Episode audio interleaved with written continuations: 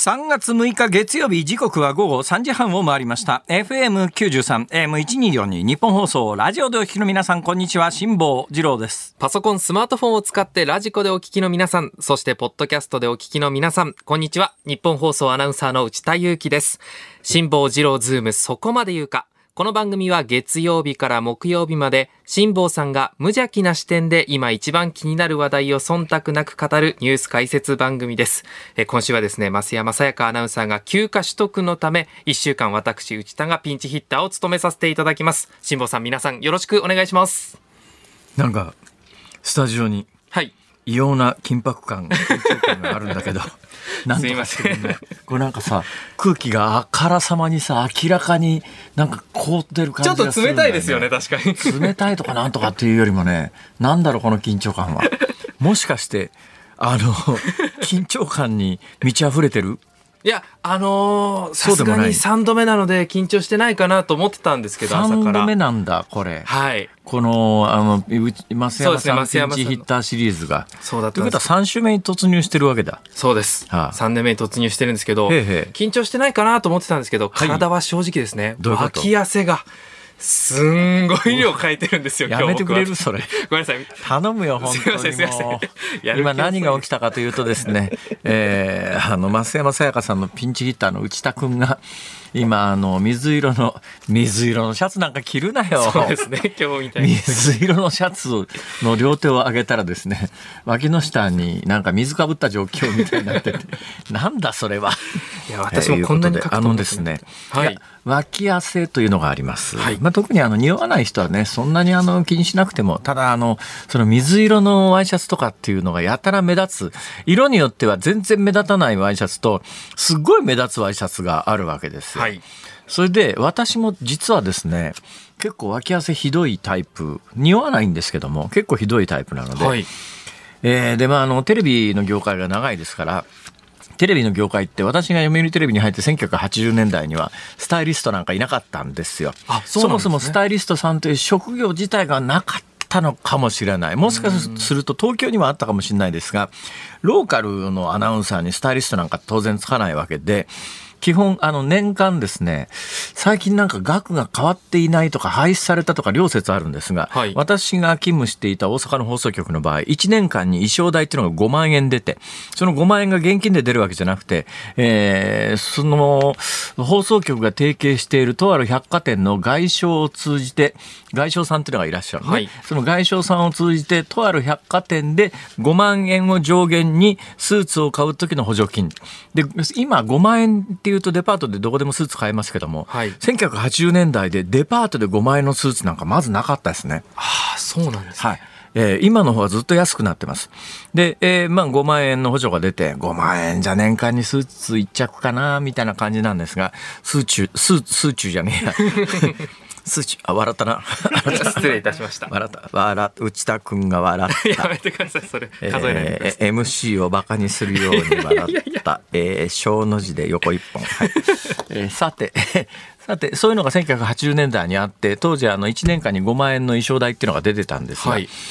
なんか私が少なくとも定年退職する時までこの金額はまあ私アナウンサー10年ぐらいでクビになってますからその後アナアナウンサーから別のところの職場になったらこれがなくなったのが意外ときつくてですね。はいはいはい。あれ年間5万円。あれあっさりあの配置転換同意しちゃったけど年間5万円の衣装代はどうなるんだと思ったんですけどその後出ず、はい。えーで私が噂に聞いたところによると私が退職した、えー今から10年ぐらい前だからまあ30年間金額変わってないって感じですね。はい、そんな感じで5万円の衣装代が出ていて、その代わりスタイリストなんかないわけですよ。ニュースなんかまあ自分のスーツで出るというのが大原則。ところがですね、1990年代になって夕方のニュースのキャスターになった時には、これ毎日日替わりで、月金帯の夕方なので、さすがにこれ月金帯、自前のスーツじゃかわいそうだっていうことにおそらくなって、この90年代ぐらいから、関西の放送局にもスタイリストという制度が導入されて、まあ、スタイリストという専業の人が毎日毎日どっかからあのタイアップで借りてくるような借りてくるんですねきっとね。でその借りてくるスーツところがそのスーツを借りてくるもんですから借り物なんですよ。ね、はい。で脇汗がひどいとですね 借り物のスーツを汚すと。で私まあ匂いはしないんだけども、はい。なんかやっぱり汗じみがつくことはないんだけどでもやっぱりそれを貸してくれるところは当然嫌がりますよね。そうですね。で間に入ってるスタイリストさんが私がわ脇汗の汗じみがひどいので、えー一計を案じてというかですね、はい。当時はあの脇の下にパッドなんか女性が使うあの衛生用品のパッドみたいなやつを脇の下のスーツの脇の下に貼り付けてですねはい。それで水分を吸収するという作戦をやっていたんですが、2000年代ぐらいになって、インターネットが発達しだした頃から、はいネットで検索すると、脇汗パッド付き下着のシャツっていうのが、今もう簡単に買えます。へえ。あ、そんなものがあるんですか？これおすすめです。ありがとうございますというのが、あの、どうしたってね、体調にもよるし、精神状態にもよるし、季節にもよるんですけれども、どうやったって脇汗で、脇汗もその、あの、目立たないようなシャツ、ワイシャツだったらいいんだけども、今着てるような水色のワイシャツってめちゃめちゃ目立つんですよ、これが。そうですね。でめちゃめちゃ目立つ水色のワイシャツをでも着たいというような時にその脇汗パッド付きの下着っていうのがすごく便利。強力、まこれもぜひね、えー誕生日のプレゼントにねお母さんに買ってもらえ。あ、お母さんに、お母さんに。どうなの？あのあなたいくつになったの？えー、25になりました。25歳。はい。誕生日いつですか、えー、12月の7日ですね。えーということは25になったばっかりですか？今そうですね。年の秋に二ヶ月三ヶ月。26になるわけですか？そうです。えー噂によると風の便りで聞いたんだけども、はい今年のバレンタインにチョコ1個ももらえなかったそうだよ、いやーね。えーリスナーさんからもらえないとかっていうレベルじゃなくてプライベートでも1個ももらえなかったんだって？いやーもう当日チョコレートね、もらえなかった。あのさ25歳の今年26歳の男子で、はい。えーしっかり働いてるね、えーで非常にあの血色もいいということで、はいえー脇汗がひどいという欠点はあるかもしれませんけれども それ以外そんなに大きな目立った欠点があるようにも見受けられないのに。特徴もですね。えーチョコが、まあそうだね。本人ボソッと言ったけど、えー特徴もないです。そうだね 分かってんじゃん分かっております。だいぶ自覚するようになりました。特に特徴ですか？うん、あるよ。ありますか？あ、う飯田君じゃねえ。内田君の特徴は。はい。えー、1、1、目立たない。目立たない。2、はい。空気のよう。空気のよ3、えー存在感がない。う。いなくていいじゃないですか。そしたらもう。4、空気読めない。空気のようだけど空気読めない。5、チョコもらえない。ほら、ほら。いやでも、辛坊さん、あ、そうだ、思い出しました。何ですか？1個もらったんですよ。もう誰かとは言えませんけど、1個もらいました。お母様ですね。いや、私はね、あの、母と妹が家に、家族にはいるんですけど。母と妹。はい、1個、誰とは言わないですけど、1個まました母か妹だね。普通2個もらうだろ、その家庭環境なら、とりあえず母と妹と合作っていうパターンもね、あったりしますから。家庭内義理チョコ。はい、家庭内義理チョコという。家庭内義理チョコはい。えーまあいろいろね、えーいいんですよ別に内田君。まあそんなこんなでね。はいえー今週の抱負を聞かせてもらおうじゃないかい。今週は、い抱負ですか？抱負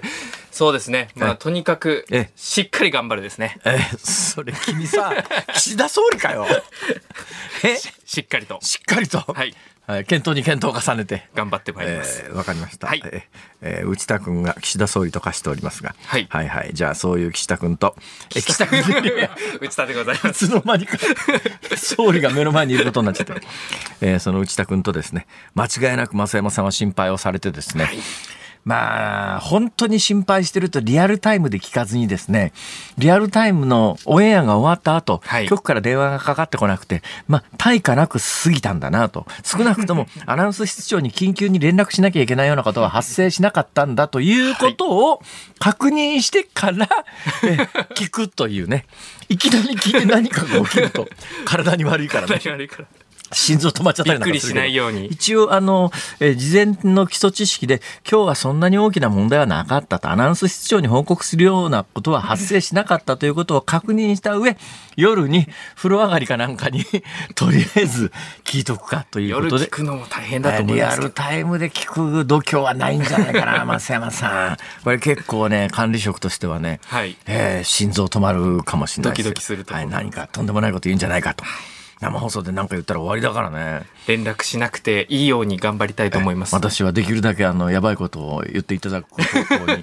やめてください。本当、本当に。なんとかそこは一つ。そうだ、一応ですね、はい、今週内田君にはね、いろいろ、はい、あの体験リポートみたいなものもやってもらいたいというので、とりあえず内田君には、あの、えー、っと、ほら、インターネット上でですね、ええ、高額報酬を約束するあの バイトみたいなやつがあるから、あれ体験リポートしてもらおうという話になってるんですけど、先週聞きましたどうだろうか？あの、えー、1日日払い5万円。日払い5万円。いや、あの、一応ね、日本放送の、あの、総務に確認してみたら。確認したんかいバイトはダメですって。あ、バイトはダメですか。ただ、取材という解釈をすればあ取材という解釈をすればあなるほどね言われましたけど、まあ、闇バイトはダメですよ闇バイトに内田君が行って上がりは私がもらうというそういう方向性で、はい、本当の闇、ね、今週はその、えー、何を言うかわからない内田君とともに1週間木曜日まであのお伝えしてまいりますので、はい、頑張ります、ね、えー、あのリスナーの皆さんもどうぞ緊張感を持って聞いてください。ゆるりと聞いていただけるように頑張ります。皆さん緊張させてどうするんだって話です本当ですね。はい、先言ってください。はい、えー、株と為替の値動きからお伝えしていきます。えー、今日の東京株式市場日経平均株価は続伸しました。先週の金曜日に比べて310円31銭高い2万8237円78銭でした。はい。えー、終値で2万8000円台を回復するのは去年12月15日以来およそ2ヶ月半ぶりです、えー、アメリカのハイテク株が上昇した流れを引き継ぎ半導体関連や電子部品自動車などの輸出株が買われました、えー、また為替相場は現在1ドル135円70銭付近で取引されています。いや安定の船出だね。ありがとうございます、えー、ここに至るも一回も土地ってないもんね1回ぐらい噛むかなと思って あの楽しみしてたんですけども今のところはあの紙ゼロ。楽しみにされてたんです、い。やいや。大したもんです。頑張ります、はい、えー、辛抱ジロズムそこまで言うか？この後はですねお知らせを挟んで。甘かったけどね。いいか。ズームフラッシュです。週末から今日にかけてのニュースをチェックします。そして辛坊さんが独自の視点でニュースを解説するズームオン。4時台では NHK 党のガーシー議員が水曜日に国会へ陳謝へ。今後の行方を政治ジャーナリストの田崎史郎さんに伺います。5時台では官邸からの圧力は本当にあったのでしょうか。波紋が広がる放送法の解釈をめぐる内部文書にズームします。辛坊治郎ズームではラジオの前のあなたからのメッセージをお待ちしています。ニュースに関する疑問、辛坊さんへのツッコミなど何でも結構です。メールの方は、zoom.1242.com、zoom、zoom.1242.com。ツイッターの方は、ハッシュタグ、漢字で辛坊治郎、カタカナでズーム、ハッシュタグ、辛坊治郎ズームでつぶやいてください。そして番組のエンディングでは、ズームをミュージックリクエストと題しまして、ラジオの前のあなたが選んだ一曲をおかけしております。さあ、辛坊さん、今日はどんなテーマに？今日はもうシンプルにいきましょう。はい。えー、内田君に聞かせたい一曲。私、内田に聞かせたい曲。ということで、なぜその曲を選んだのか、理由も一緒にお願いします。ニッポン放送、辛坊治郎ズーム、そこまで言うか。この後は週末からのニュースを振り返る、ズームフラッシュです。ニッポン放送辛坊治郎ズームそこまで言うか。このコーナーでは辛坊さんが独自の視点でニュースを解説。まずは週末から今日にかけてのニュースを紹介するズームフラッシュです。日教組日本教職員組合の組織率が去年10月1日の時点で20.1%となり過去最低を更新したことが文部科学省の調査で3日に分かりました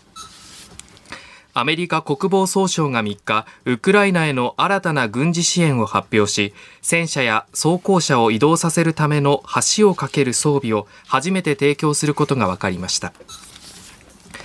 イランの申告されていない施設から核物質が見つかった問題で4日 IAEA 国際原子力機関の事務局長がライシ大統領らと会談しました共同声明では IAEA の調査にイランが積極的に協力することで合意しています。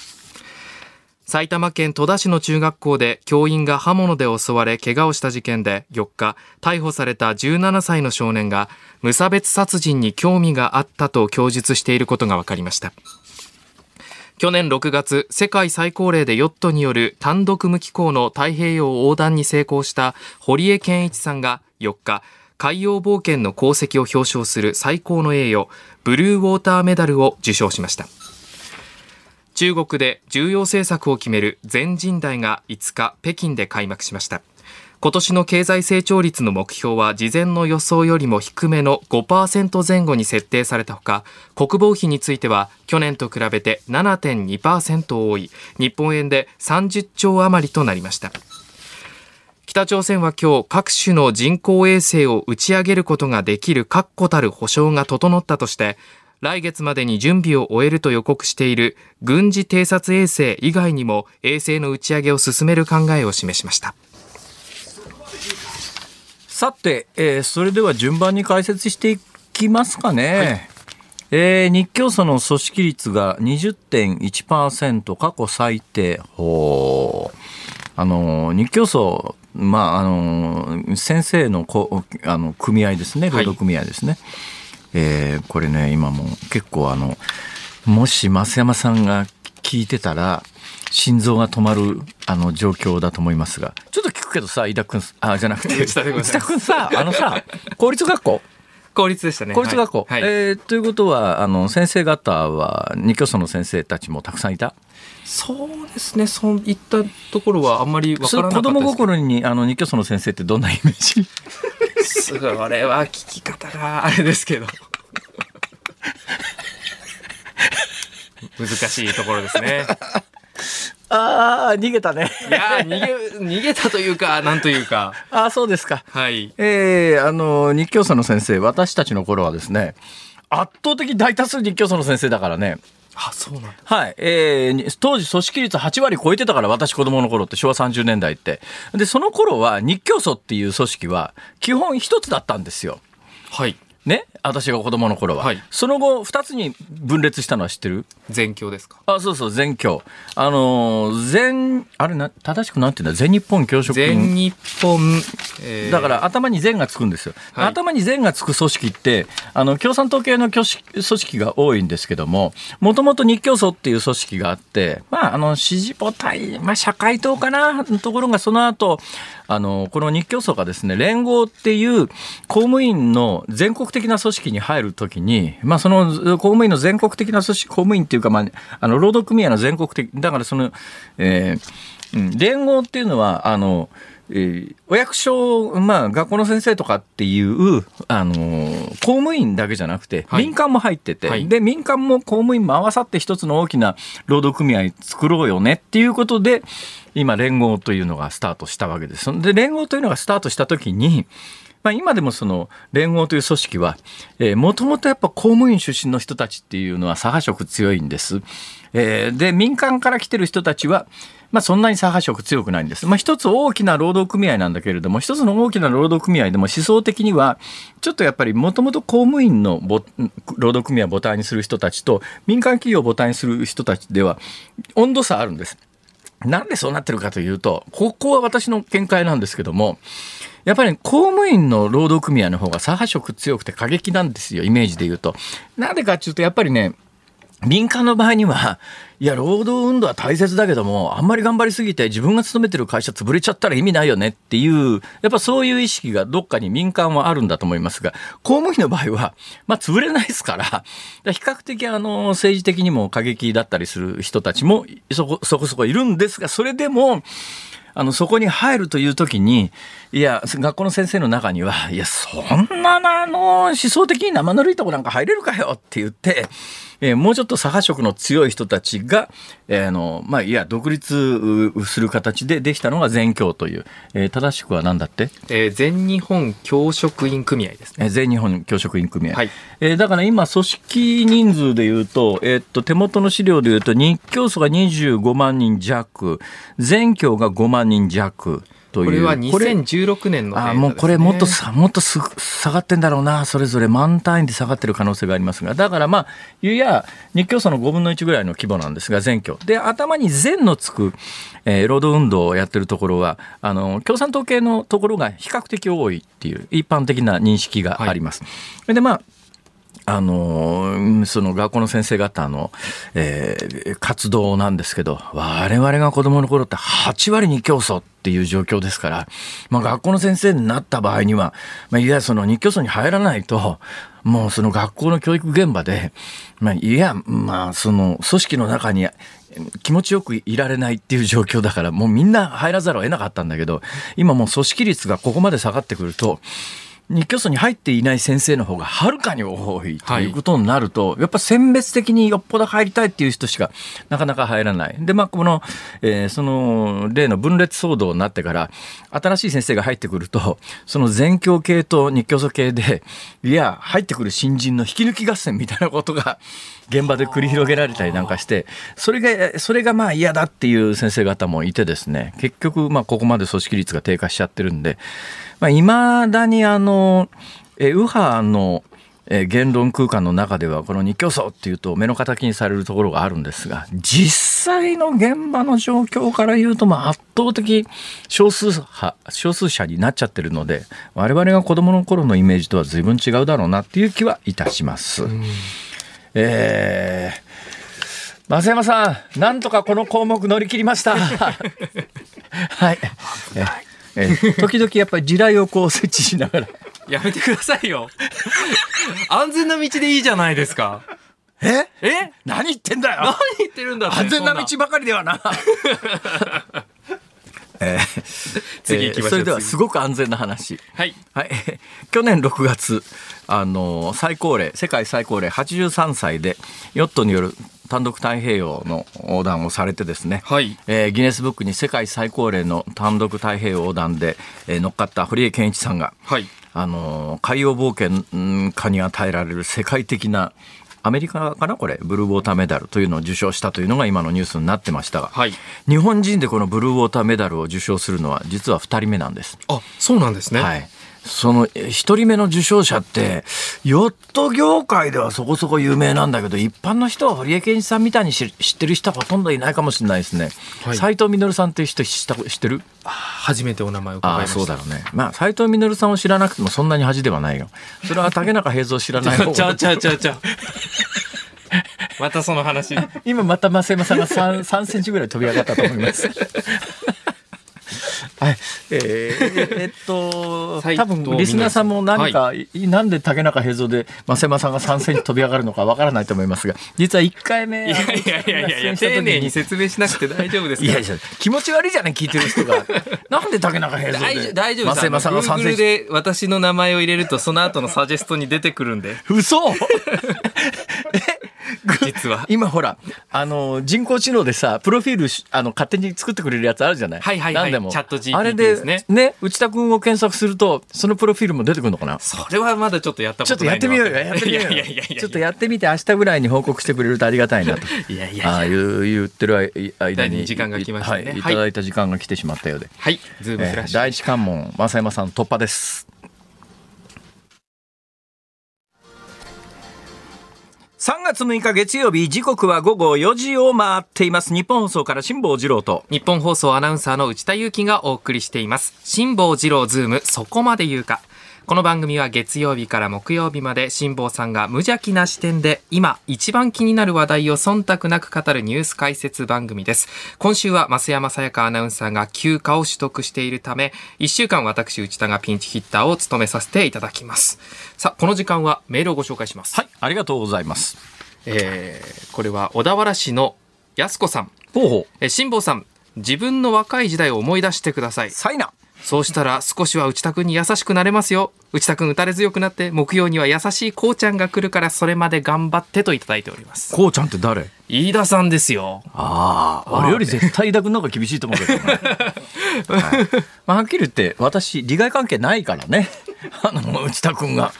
逆に内田君があのこの番組でとんでもない不規則発言をして番組今日で終わりみたいなことになるリスクも当然あるわけで、はい、そうしたらですね、はい、今その内田君に「君さ日教組についてどう思う?」とかさそんな質問する必要ないわけで、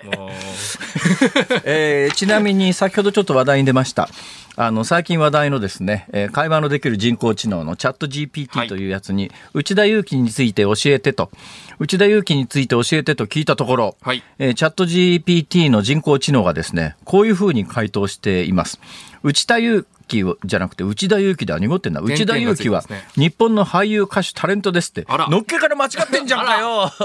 俳優歌手タレント。大丈夫か GPT いや人工知能。えーいやこの間からですねこのチャット GPT でいろいろこう遊んでるんですけども、はい。うんまだちょっと使い物にならないですね。んえーだからこのチャット GPT 人工知能で何か文章を作らせてそれでっていうとやっぱり事実関係の間違いとかね多分よくわかんないけどなんと間違ってんだろうこれ。内田有紀あ内田有紀まさに内田有紀というあの同じ音の俳優さん内田有紀さんです。内田うんうん内田有紀はその俳優としての演技力や生活清潔感のある容姿また歌手清潔感のある容姿？また歌手としての才能などから多くのファンに支持されています。違うだろこれ。根本的に間違ってんだろこれ。そうですよ。演技力ないし、脇汗かいてるし、ね。大体歌手じゃねえし。そうですね。歌下手です、私。ああ歌下手なの？はい。えそれちょっとアナウンサーとしては絶望的だね。やっぱりね、あの、いや、なんか、あの、構成作家の、はい、えー安倍ちゃんが、はい、現物を出してきてくれてますが、えーっと、何ですか？あ、いいんです、僕のことはほとんど。はい、えーいや、あのね、えー多分ね、アルゴリズムでね、はい。ネガティブなことは今のところ多分ね出さないにしてるんだと思うよ。は。だからねネガティブなことでやっぱり何か調べてみたらなんか悪口ばっかりみたいなことになるとそのいわゆるソフト人工知能に対する評判が落ちるだなるほどろうと。まあ開発者ならとにかくある程度定着するまでネガティブなことは排除して情報。だからインターネット上のいろんな情報をこう拾ってきてそれをこう組み立てて文章にするんでしょう、はい。だけど文章としては完璧だねこれ。このチャット GPT が出してくる文章は日本語としては完璧です。はい。えーどこにも日本語の手におはの間違いがないという素晴らしい、そういう意味じゃ素晴らしい。人工知能すごい時代になったね、なんだけれども中身に関して言うと、ちょっと今、まあアルゴリズム何をこう、ピックアップしてきてどうどうやって並べるかということについて試行錯誤の段階なんでしょうね今すぐこれが使い物になるかというとまだまだそうです内田君ね。はい。人間の方が偉いぞ 大丈夫だ大丈夫ですかね、私。日教祖どう思う？え次行こう。次もういいから。あ、怖かった。今なんか喋り出しそうだ。いやいやいや、そう、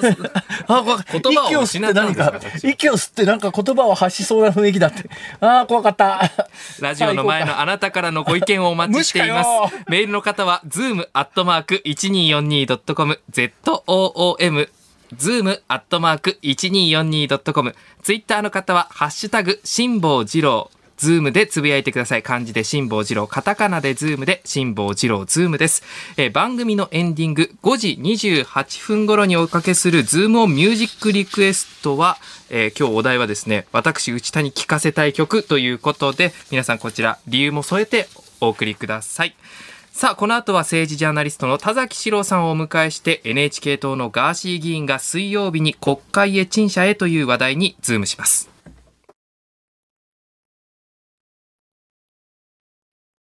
ニッポン放送辛坊治郎ズームそこまで言うか。この時間特集するニュースはこちらです。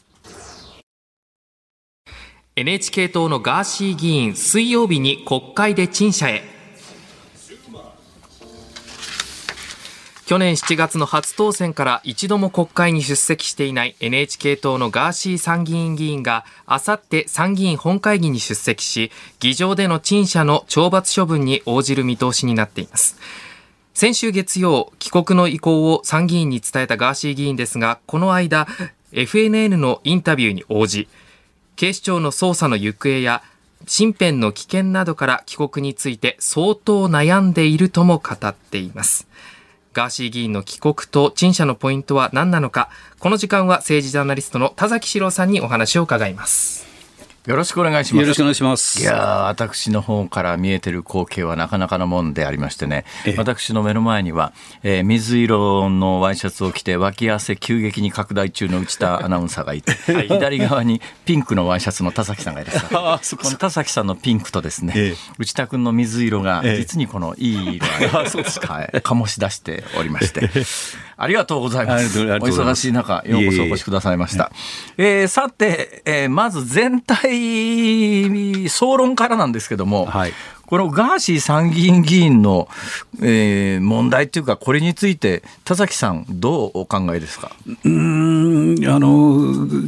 愚かな議員がいるなっていうのと、はよくもこういう人を国会議員に選んだねっていう両方ですね。ああ、有権者の責任だともう半分あるということですね。まあまあ民主主義というのはそういうもんじゃそういうもんですけどね。諦めるほかないんですけどね。えー、ああ、そうですね。でも田崎さんは自分であの議員になろうとは絶対思わない人なんですよね。そうそうそうそう。僕見ていてなんでなんですか？これほどね費用対効果で、えー、相互する話、えー、職業ないなと思って見てるんですね。だからね、はい、そこがちょっとやっぱりね、あの、うん、あの一般の人に誤解を招くというかですね、表現だなと思うのは、えー国会議員というのは、はい、ね、自分を犠牲にして、はい、自分の人生を犠牲にしても世のため、人のためを考えるという仕事であるべきじゃないですか。はい、ねえー、だけどその損得考えたら本来はできない仕事だろうと思うんだけど、でも現実に国会議員やってる人を見るとですね、ああ、まあ、損得でやってんじゃねえの、という人たちもいないとも言えないですよね。そうですね。だから僕はあの国会議員の仕事を見てると、本当にあのきつい仕事だなと思うんですね。えー、それは24時間労働で、選挙運動においては家族巻き込まないとできない、はい、でそれで世の中の人から褒められるかというと、全く褒められない、えー、えー、けなされる、えー、それに耐えながら、しかし、使命を果たそうと頑張ってる人たち、ええ。これはこれで非常に見上げた人たちだと思いますよ。昔はね、それでもやっぱり私が子供の頃は、井戸米政治家みたいな言葉があって、はい、まあ、国会議員やってると、まあ、選挙のたんびにお金もかかるし、えー、そんなに稼げる仕事でもないので、えー、国会議員みたいなことを一代やると、えー、お家が、立派なお家がもともとあったはずなのに、井戸と塀しかなくなっちゃうと、はい、つまりまあ自宅を全部取られちゃうっていうか、なくすぐらいな、はい、要するに、まあ、費用対効果の悪い仕事だと、ね、井戸米政治家という言葉があったんですが、そのイメージがやっぱりね、田中角栄さんが国会議員になって、あの目白の大豪邸の池に、えー、一匹何千万円もするような鯉が泳ぎ出してからですね、なんか国会議員という政治家というものに対するイメージが随分変わったんじゃないのっていう気が私は個人的にしてるんですけど。確かにそうかもしれないですね。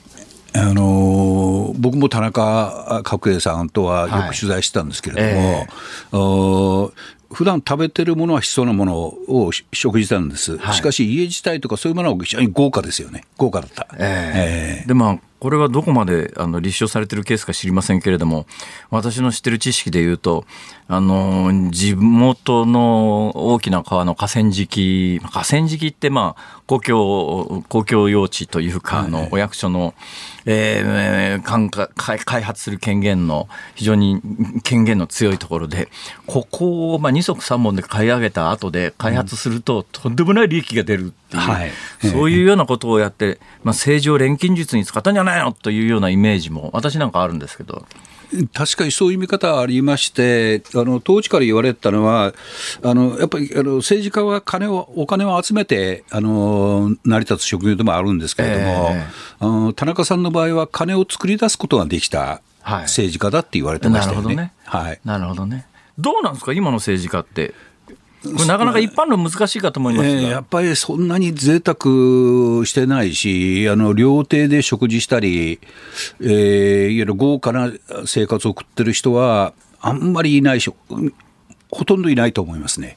でもね、総理大臣になると、あの首相公邸には、あの料理人の方がホテルから代わり番号に来るじゃないですか。呼べば来るんですよ。ケケータリングであの運んでもらってますよね。えー、えー、えーまあなんか毎日そんなもん食ってんじゃねえのみたいなイメージもないんですが。そういうわけじゃないんですか、えー、でも住んだ人によると住みづらいらしいですよまあ、お化けも出るしね、226事件とか、えー、あの非常にあのあの寝室が広いらしいんですね。えー、で麻生さんが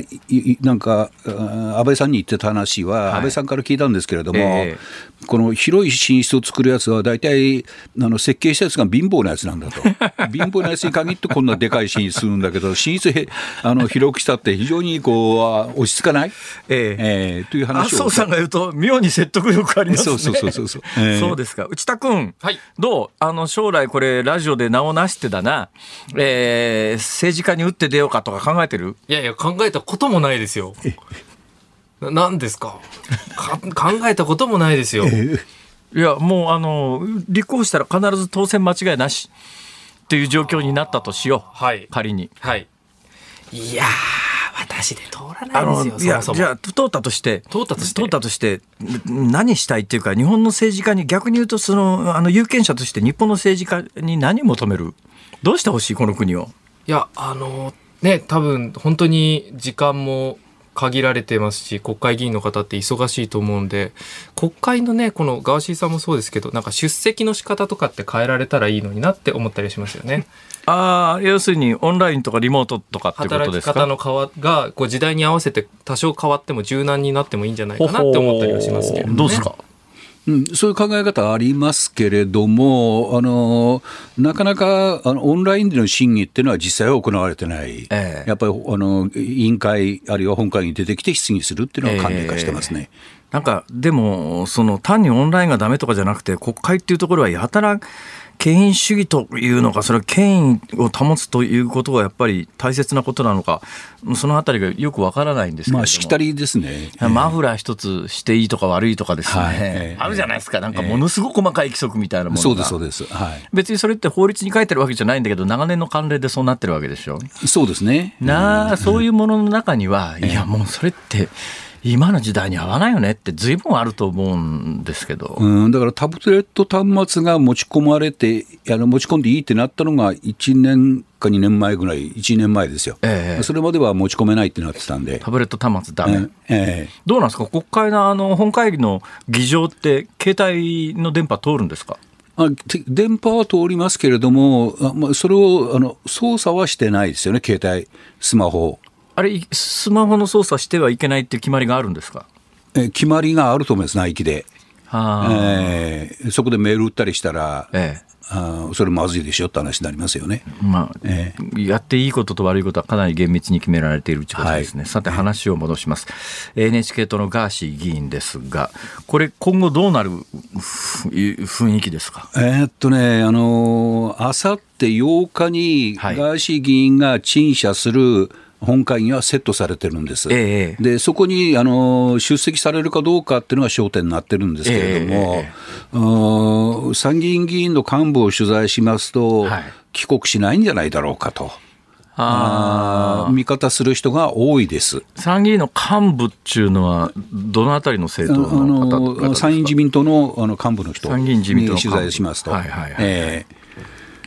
でその理由は、あのこれは大っぴらには言えないっていう前提で話聞いたんですけれども、えー、あのガーシー。言っていいんですか、言っていいんですか、えー、まあいいんじゃないですか、誰まあ、出元は明らかにしてないんで、あかりました、えー、で、であのガーシー議員に対して、あの警視庁が、はい、帰国されたならば、事情聴取を、お願いしたいんですけどっていうことを言ったんじゃないかと。で、警視庁は、あの、今年、あの、年頭、1月に、えー、ガーシーさん議員の関係先を、あの常習的な脅迫と名誉毀損の疑い。常習脅迫と名誉毀損。の疑いで、家宅捜索してるんですよね。ほほ名誉毀損は、あの日本の場合は、民事の賠償と、それから刑事の責任とあるんですが、名誉毀損で刑事処分っていうのが、まあ、ないこともないけれども、はい、そんなに頻繁に行われるわけじゃないので、名誉毀損を利用に警察が動くっていうのは、かなり珍しい話だなというのが、私、正直な印象としてあるんですけども、えー、しかしあの、警視庁がそのその2つの容疑の容疑で、えー、捜査に着手したのはもう事実なんですね。えー、でそれでやっぱり本人の、あのお話を聞きたいっていうのは、捜査の手順上、当然なことなんで、はいはい、まあ、帰国したらそうしたいっていうことを伝えたんじゃないかと、それに対してガーシー議員があ躊躇した。なるほど。だから帰国するかどうかは分からないんですっていう、ね、えー、名誉毀損等の罪というのは、刑事事件だと、これ、あの申告罪で告訴がいりますよね、ええ、つまり告訴、ガーシー議員を告訴している人が現実にいるということです、ね、そういうことです、そうです、そうです。ね、えー、告訴を受けて、はい、えー、警察としては、相手が民間人、国会議員でなければ、えええー、任意の取り調べの後場合によったらあの逮捕ということもないではないケースだろうと思うんですけれども、はい、国会議員の場合は、あの憲法上不逮捕特権があって、そうですそうです、えー、国会開会中は逮捕されないと、そうです、えー、国会開会中逮捕するためには、その所属議員の承認がいるんですね。はい、あので議員運営委員会での了解も必要になりますね。はい。えー、でももしそのガーシーさんが帰ってきます。任意で話を聞くのは任意ですから、はいはい、聞くだけの話でなんですが、えー、逮捕ということになると国会に許諾が出てきますよね。はい、そうです。逮捕許諾請求をあの衆参衆議院なら衆院に、ええ。あ参議院議員なら参院にそれぞれ提出して、まあ、ガーシーさんは参議院議員なので、参議院に許諾請求が出てきますよね、はい。はい、これ、許諾されるんですかね、もし出た場合は。うん、それはあの捜査の詰めあの議員運営委員会で一応その、どういう理由で許諾請求を求めてるんだっていう審査をしますので、それが納得できるものがあれば、それは当然、あのいいですよっていう話になっていくんだろうと思います。えまあ、まあ、許諾がされるかされないかは、まあ、あのそのあたりの。そうです、はい。えということですけれども、はい、えー、次に考えられるのが、その許諾、もし帰ってきた場合ですよ、はい、許諾が出なかった。っていうか、まあ、逮捕をさすがに国会開会中に今回のことで警察があの逮捕したいと言い出さなかった場合に、うん、次にですね、えー、一応憲法上の規定は、国会開会中は逮捕されないっていうのが不逮捕特権ですから、はい。はい、国会、通常国会はそのうち終わりますよね。そうですね。今回一旦帰国して、で、またあの、えー、陳謝文を読み上げて、はい、すぐに海外に出てしまったら、ええ陳謝今の陳謝は何だったんだって話になってもう一遍懲罰の,、あの対象になりかねないので、多分いっぺん帰ってきたらしばらくこういるとしますよね、はい、しばらくいても国会が終わっちゃったら、はい、その瞬間に逮捕の可能性が生まれますよね、はい、そうすると国会が終わる直前に当然私が本人ならば、うん、まああの次の懲罰を避けるために、えー、せっかく帰ってきたんだからまあしばらく国会に出席していてその間は逮捕されないけれどども、そろそろ国会の会期末だなということになったときに、ええ、ほら、海外に出ましょうかというときに、これ、逮捕と関係ない話で、ええ。ー、パスポート返せみたいな、うん、ことを迫られたら、要するに海外出られなくなっちゃうと、国内に居続けたら、国会が終わった瞬間に逮捕リスクが生まれるわけですよね。はい。はいこのあたり、どうなんですかね、その。まずあの、国会議員が国会開会中にあの海外に出るときは、はい、あの、委員の許可が必要なんですはいはい、ということは、現状において許可なしに海外に行ってる状況？いう状況なんですはいはい、だから今度あの、本当に帰国されて、その後出ようとしたら、委員の許可が必要なんです。ええ。で、そこで取らないで出たら、また除名の話が出てきますよね。はい。えー、で、除名になったら、当然のことなら、不特権はなくなるんで、はい、話は早くなっちゃうんですね。えー、えー、どうなんですか、そのパスポート返納命令みたいなものが出たときに、はい、僕、このあたりの実務がよく分かってないんですけども、はい、例えば私にたあの何らかの理由で、パスポート返せっていう返納命令が出ますよね。はい、返さずに、あの税国境を越えようとしたときに、うん、そこで、あんたパスポート返納命令出てるでしょ？って、はい、このパスポートでは海外出られませんということになるのか、いや、一応現状にパスポート持ってるわけだから、はい、返納してないだけの話なので、ええ、パスポート持ってる扱いになって海外に一旦とりあえず出られるのか、どっちなんですかね、これ。いや、それ、僕もちょっと実務的には詳しくないですけども、返納命令が出ていれば、そのあのパスポートは行使できなくなるでしょう。はあ、使えなくなるんじゃないですか、それがまあ一般的な解釈でしょうね。そうすると、はい、えー、一遍ガーシーさん、日本に帰ってきましたと、はい、で国会が終わっちゃうと逮捕されちゃうかもしれないので、国会が終わらないうちに、うんうん、えー、海外に出ようとしました、はい、だけど、えー、パスポートの返納命令が出てますと。はいいうことになると海外に出られない、はい、日本国内に居続けるしか仕方がない、えー、そうすると国会が閉幕した瞬間に逮捕リスクが生まれる、はい、ということを考えると私なら帰らないですね。そうですね。という結論ですよね、今の話を、論理的に詰めていくと。あのそういう見方をする人が多いんですよ。はあ、でガガーシーさんにとってでも海外にいてもあのその段階であの議員のあの身分を失えば、ええ、議員除除名になれば、はい、そこで海外にいても不逮捕特権が消滅するわけですよね。まあ、だけど、犯罪人の引き渡し条約がない国の場合には、基本的に逮捕されることはないわけでしょ。はい、ないですけどね。現実問題としては。はいはいただまあ次に帰ってこようとした時には逮捕されるリスクが相当高くなる。ええええ、うんまあそうなると話は一番最初のところへ戻るわけで、どうしてこの人国会議員なのっていう話ですよね。そう いうことですね。でだからそれはガーシーさん本人だけじゃなくて、NHK 党として、はい、あの比例代表名簿に乗っけて、えー、えー、NHK 党の責任はないのかっていう問題もありますよね。さて、えー、話をですね、ガーシーさんから参議院にこう移したいんですけども、今回参議院で、まあ衆議院で予算が、えー、可決されて、予算が参議院に送られて、で、参議院での予算審議が始まってすぐのタイミングで、えー、インドで G20 が行われると。で、G20 で、えー、世界中の外務大臣クラスが、あそこにインドに集う状況の中で、日本の林外務大臣が国会に縛られていけなかったというのが一般的な見方をされてます。はい、そうです。で、はい、誰が、行くなと言ったのかっていう話なんですけども。でこれは、ま、待ったをかけたのはあの参議院の人たちですよ、ええ、与野党。はい、で与野党の人たちに話を聞くとあ、なんで俺たちだけが悪者にならなきゃいけないんだと。それがね、やっぱり笑うのは、そのマスコミ的にあの G20 に外務大臣が行けないのはおかしいっていう論調になって、った途端に、野党の国会議員が、はい、うちらは言っていいと思ってんのに って言って、みんなで責任を押し付け合って、結局誰のせいでいけなかったのかがよく分かんなくなるという。そうなんですよ。だから、あの、参院の人にあの取材すると、ええ、そもそも政府が熱心に頼んでこなかったじゃないかと。いや、だけど、どうしても行きたいとなれば、それはこっちは、あの、許可したんだって言うんですけども、えー、それはちょっと、あの、どうかなと思うし、やっぱり基本はまあ参議院の責任、えー、でもあの官邸に責任なしとするかというと、官邸の方ももうちょっと参院に一生懸命頼んだ方が良かったんじゃないかとは思いますね。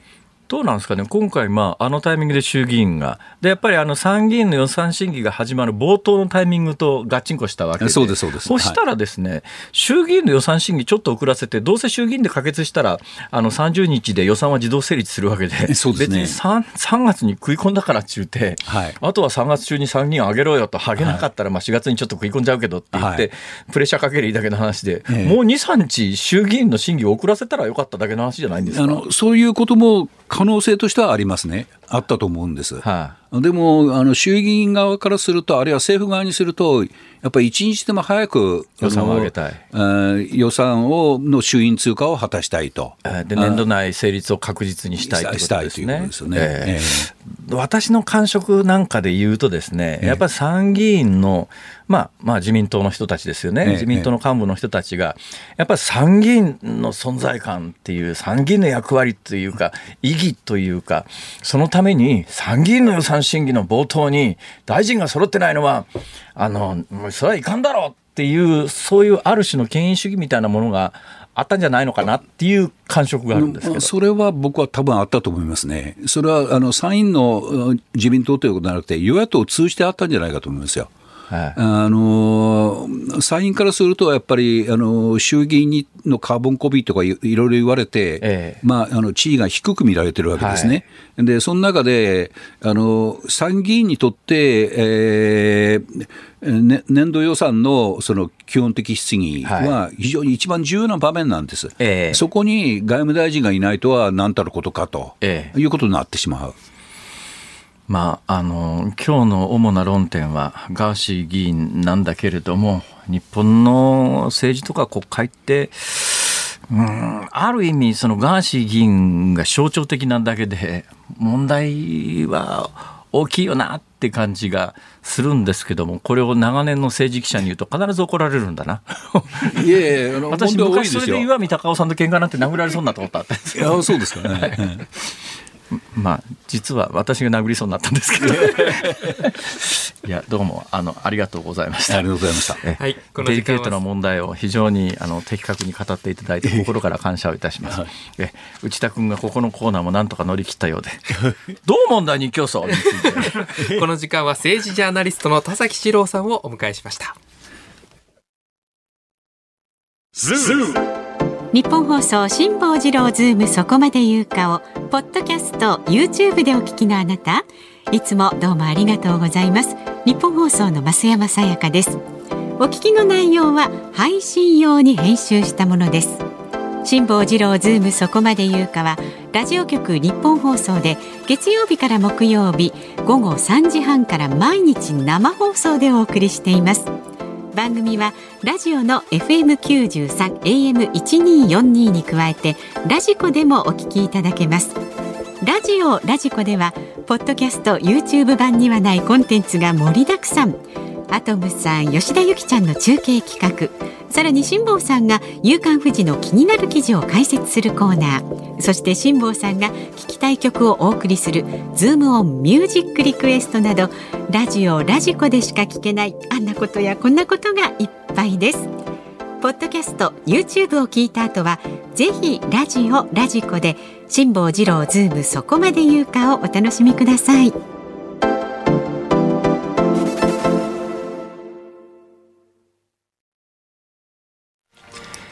3月6日月曜日時刻は午後5時を回りました。こんにちは辛坊治郎です。こんにちはニッポン放送アナウンサーの内田雄基です。辛坊治郎ズームそこまで言うか。今週は増山さやかアナウンサーが休暇取得のため1週間私内田がピンチヒッターを務めさせていただきます。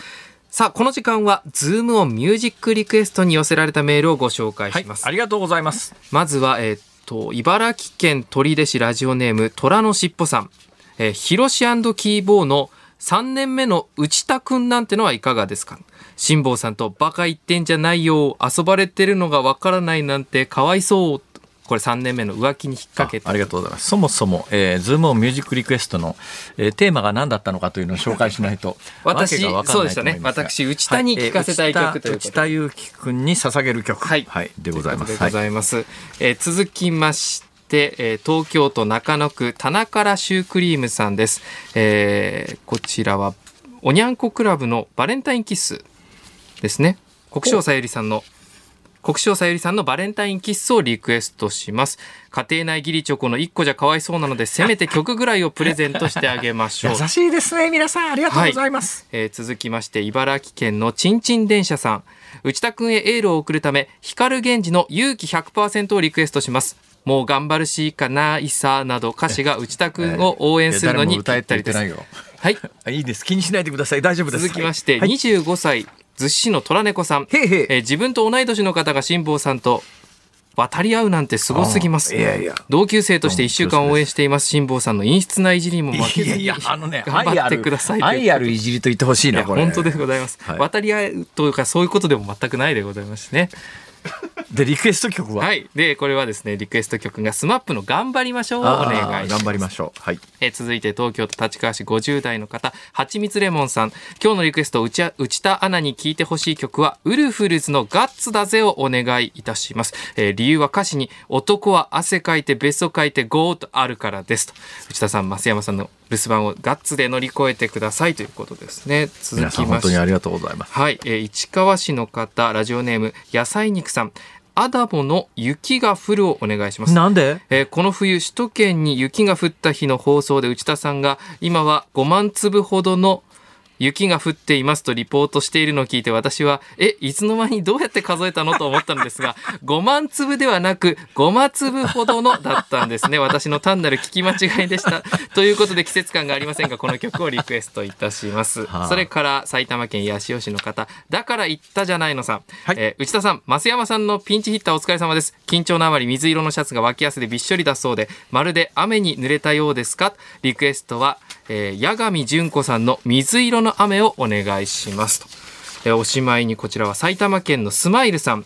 えー、私も脇汗がすごい体質なのですよ。しょうがないよね。人間だもの。ということで今日のお題へのリクエストは長渕剛さんの有事ですなるほど。まあ内田君に聞かせたい曲なんで、はい、内田君にあのー、自分で選んでもらおう。あ私ですね、はい、えー、そうですね。そしたらあじゃあまあやっぱり5万粒の雪の、えー、アダモの雪が降る。で、お願いします。ちょっと私、この曲がですね、まだ初めて聞くので。え？はい。トンプラネージュってやつ知らない？初めてと思います？多分。雪が降るあなたは来ない。なのでちょっと聞いてみたいなという気持ちもありましてぜひこれ何？これあの雪の降ってる人に5万雪の降ってる日に5万粒ほどの雪が降ってますってリポートしたの？いや5万粒くらいの大きさの雪が降っておりますというふうに。5万粒ぐらいの大きさの雪ってどのぐらいの大きさの雪だそれは？いやいや5万粒ほどですよ。5万粒ほど。ごめんわかんないわねその感性 ちちょっとねチロチロっとね雪が降っていたという時のレポートでございますよ。え大きいの小さいの？いや小さめだと思いますよ。5粒ぐらいでしたからね5粒ぐらいの雪ってそういう意味か。はい。ほほ5粒ぐらいの大きさと。なるほど。はい。斬新だね。ということでアダモの雪が降るをお願いいたします。ありがとうございます。えー、ズームミュージックリクエストは5時28分頃におかけいたします。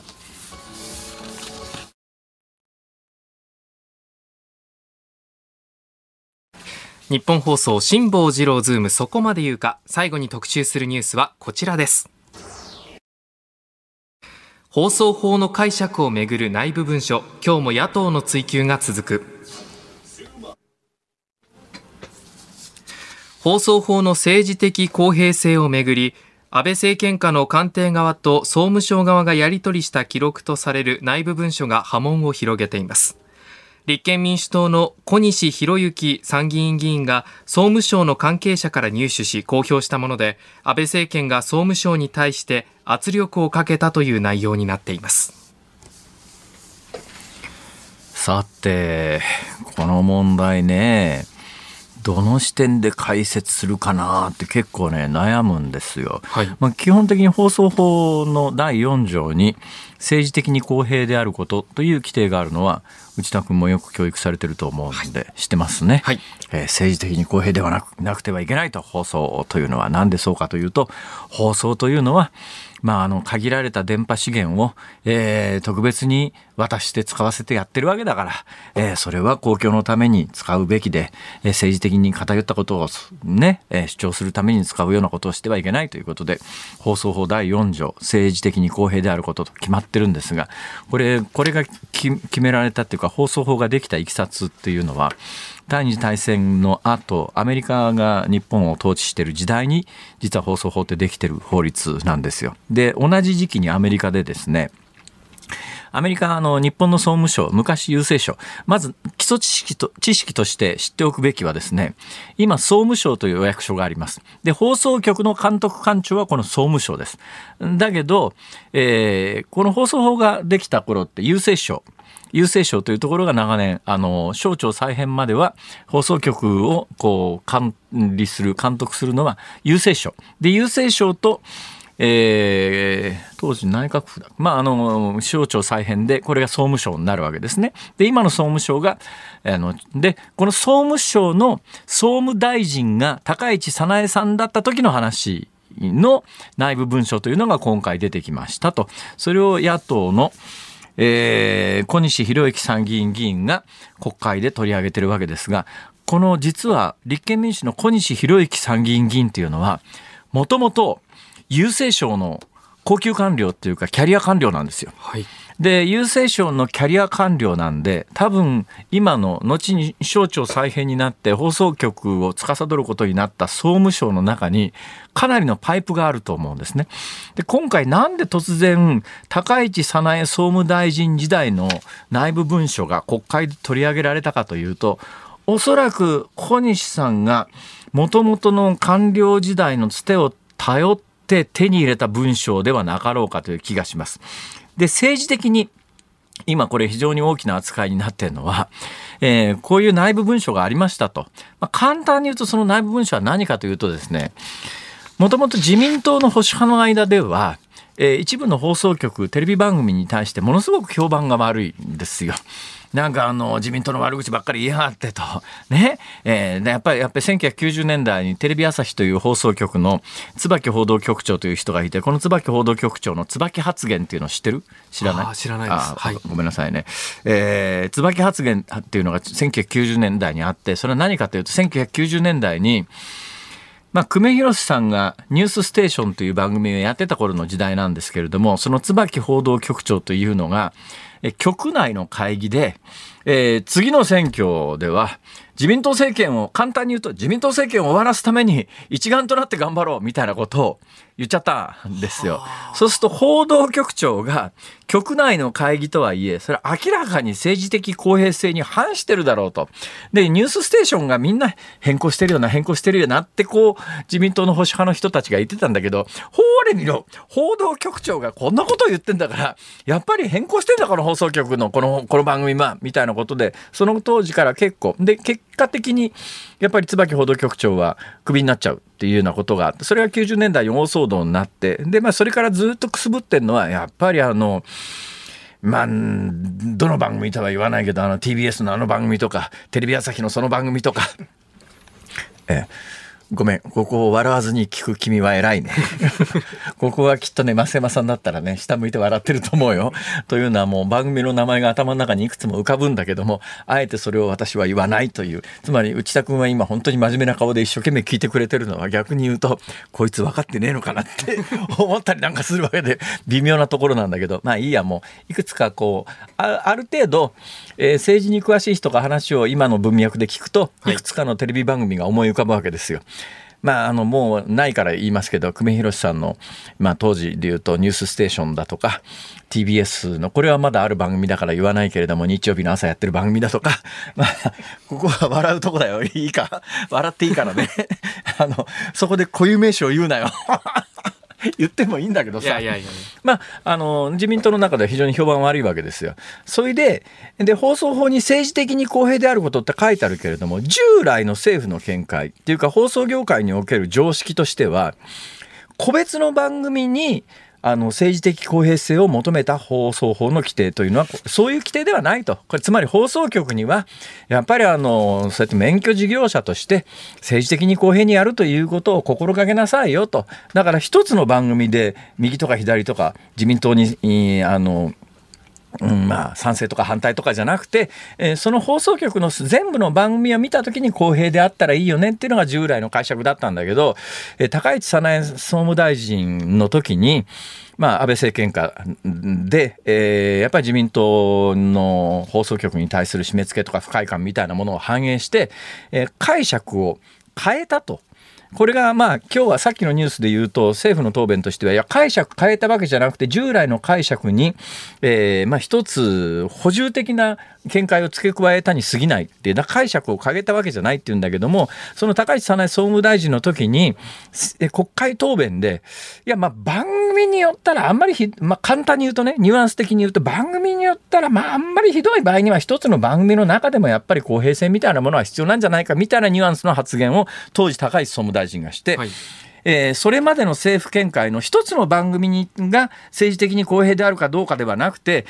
局の姿勢全体として見るべきだっていうのが従来の解釈だったんで重大な解釈の変更が行われたんではないか。その背景には当時の安倍政権と高市総務大臣とその人たちの間で何かこうやり取りがあったんじゃないのか。その時のやり取りの文書が出てきたというんでそれを国会でもともと郵政省出身の官僚の小西立憲民主党の参議院議員が追及及して政治的にこれから今非常にこれが大きな問題になってるのはそれを聞かれた高市早苗さんが捏造だと。その文章自体が捏造だと。今、その国会での質問に小西議員が使った文書が捏造だと。はい、捏造だから、えー、もし、じゃあ、それが本当だったら、あんた大臣、え大臣じゃない、あのー、えっと、えー、議員辞めんのか？みたいなことを聞かれて、聞かれたら高市さんが、あ、捏造だと。うん、本物、もし本物だったら、私は辞めるよみたいなところまで言っちゃったんで、はい、政治的な大きく、大きな広がりになってて、似たようなケースで言うと、例の森友学園の時に、いや、あの今追及してるようなことが本当だったら私や、まあ、安倍さんがね私や私の妻が関わっていたというんだったら私はみんな辞めるみたいなことを当時言って、はい、で奥さんが、まあ、本人安倍さん自身は関わってなかったんだけど奥さんが後にあのその森友学園に講演に行ってたみたいなところが判明してだからそれって言われ当時言われてた疑惑とはちょっと関係ないんだけど全く関係ないのかっていうと微妙なところで。はいでそういうことがあるのとそれから逆に追及する側としてはですね、えー、民主党あの偽メール事件っていうのがあってですね同じように国会で勢いよくですねあのー、ホリエモンが立候補にあたって自民党に金払ってただろうみたいな追及をされた時に、その元になってたメールが、メールっていう証拠が完全なガセネタだって、捏造だったことがあるんですよ。はい、だから、捏造でないとするならば、本物だと高市さんはやめなきゃいけないし、偽メールだ、偽物の文章をつかまされて小西さんが追及してるとすると、まあ、いや、2006年の、あの、永田偽メール事件っていうのがあったんですけど、はい、あの時の話だし、どっち転んでも、どっち転んでもこれ結構政治的に大きいよねっていうことで今これ大きな問題になってます。なるほど。えー、ただこれ以上の説明はもっともっと細かい説明いくらでもできるんだけど、結論だけ私の、私の個人的見解の結論だけ言って、言っておきますけど、はい、私が思うには、私の見解で言うと、文書は多分本物だと思う。だけど文書の中に出てくる高市早苗さんの文言みたいなやつは高市さんは絶対ないと言ってるんでそこの部分は捏造だと思う。つまり文章自体は本物でもそこの文章の中に書いてある高市さんのやり取りは捏造だ。それは役役人が捏造した可能性があるわけで。だからそこがものすごく微妙な問題なんだけどもっと大きな格好で喋るとそもそも俺は放送法の第4条は撤廃すべきだっていう論者なので、はい、こんなどうでもいいことを当時の優秀な役人が頭をひねり文章を作り国会で説明をしと。もうアメリカだったらその元になった放送法は35年も前に撤廃されてんだよ。はい。いつまで日本はこんなことやってんだと。だから日本は発展しねえんだよっていうのが私の持論ですが、この放送法に関して言うと、私アメリカに当時これの原型になった規則ができたいきさつ、撤廃されたいきさつ、ええ、FCC っていうアメリカの連邦通信委員会まで実際に乗り込んで、その放送法の原型を撤廃した人たちに直接取材をして話を聞いてる私日本で唯一の人間だと思うんで、この放送法の第4条問題に関して言うと、自慢じゃないけど、日本で一番詳しいと思う。はい、うん、その私が言うんだから、間違いないんだけど、はい、なんか本当つまんないことにエネルギー費やしてるよな。まあ役人にしろ、議員にしろさ、本当に優秀な人がいらないんだよ、もう放送法4条なんて。つまり、もう放送、テレビ局というのがやっぱりものすごく特権的にそこしか情報を発信する場がなかった時代とは今全く違って、もうネットだとかなんだとかいくらでも情報似たような情報を発信できる時代に放送局にだけ放送法第4条みたいな縛りをかけておく必然性はないんじゃないのかって私は強く思うんですね。はい。えー、言って言えば言うほど内田君がポカーンとしていくのが なんともなでどこの番組が自民党は嫌いなんだと思う？誰がやってる番組だと思う？久米宏さんは引退された？関口博とか言うなよ。以上ズームオンでした。今日の放送内容はラジコのタイムフリーそしてポッドキャストでも今のところは削除しよう。詳しくは番組のホームページまたは番組の公式ツイッターをご覧ください。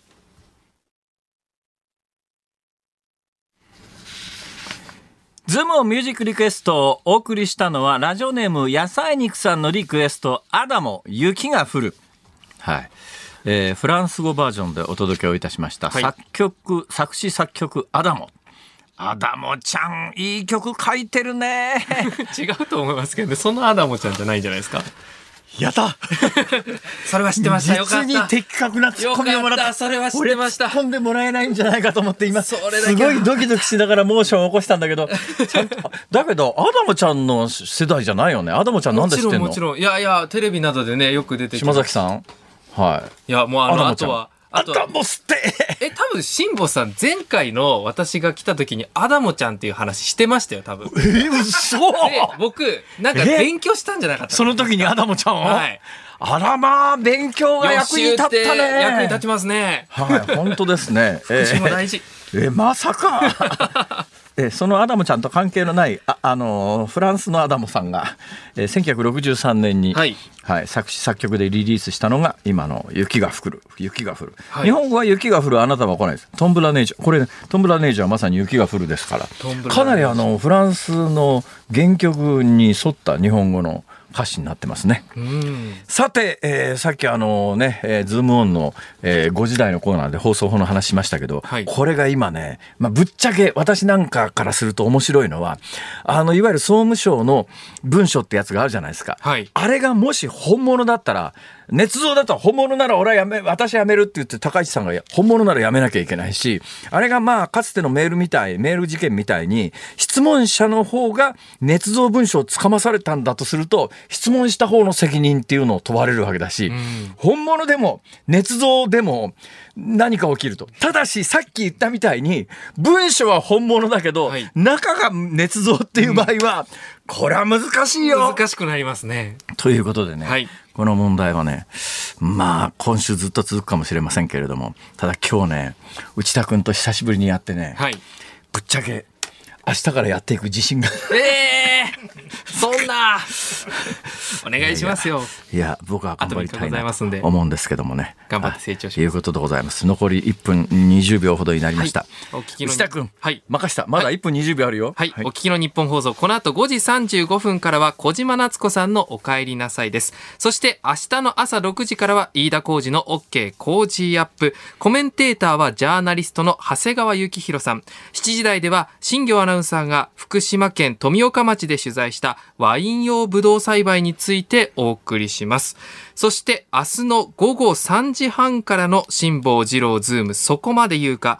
現在日本放送は楽しくアクション SDGs を実施中です。二酸化炭素から燃料を生み出す若き科学者村木和美さんにご登場いただきましてお話を伺います。いやそれなかなか楽しみですけどね、はい、さっきの文章が本物か偽物かって話なんだけど、はい、あれもし本物だということになるとあの文章を出した役人が責任を問われるということになるから、はい、これなかなかね本物だっていうことの証明も捏造だという証明も最終的にどっちも証明するのは難しい。すごい難しい、ね、それが分かってるから結構みんなあの絶対に証明不可能だろうと思ってるから結構みんな大胆なことを言っちゃってるという背景はありますが、てなこと言ってるうちに残り10秒でございます。時間が来ました。はい。いや、内田君ご苦労さんでした。辛坊治郎ズーム、ズームそこまで言うか、ここまでのお相手は辛坊治郎と、ニッポン放送アナウンサーの内田裕樹でした。また明日